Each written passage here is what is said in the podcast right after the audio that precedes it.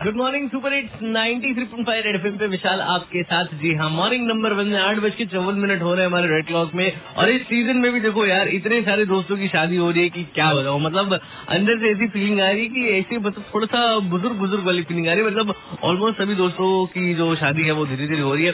पर अभी देखो, अपना कोई इरादा नहीं है। अपना वो वाला थोड़ा सीन है ना मतलब कहने का ये कि अपना थोड़ा घूमने फिरने का लाइफ को एंजॉय करने का थोड़ा ऐसा वाला सीन है। तो अभी करने का इरादा नहीं है। लेकिन जहाँ जाओ मतलब जिस भी पार्टी में जाओ, वहाँ जाओ तो लोग यही सवाल पूछते हैं, और विशाल, तू कब शादी कर रहा है? अरे भैया पूरी खाने कितनी जल्दी है तो आ जाओ घर पे, ऐसे बना के खिलवा दूँगा। काहे चार पूरी के चक्कर में मेरी ज़िंदगी के जो चार दिन बचे हुए, उनकी भी लगाने में लगे हुए। मतलब ये सवाल बहुत ज़्यादा पूछा जाता है, जब आपकी उम्र हो जाती है शादी वाली और आप शादी नहीं करे तो जहाँ जाओ शादी क्यों नहीं करे शादी क्यों नहीं करे अब सलमान भाई का मैं दर्द समझ सकता हूँ कि चलो ठीक है, उनके आधे उम्र से थोड़ा सा ज़्यादा हूँ मैं, लेकिन उनसे कितनी बार ये सवाल पूछा होगा, वो तो मतलब पूरे हिंदुस्तान के, पूरी दुनिया के इतने बड़े सुपरस्टार है। हम तो भैया तुच्छ मनुष्य। हमसे सोचो, जब इतने लोग पूछते तो इरिटेट हो जाते उनका क्या हाल होता होगा? अब समझ सकता हूँ आपका दस सल्लू भैया। Ninety three point five red F पे विशाल आपके साथ मॉर्निंग नंबर वन में ऐसी बजाते रहो। लौट के आता हूँ तो आपसे पूछता हूँ मुद्दे का सवाल।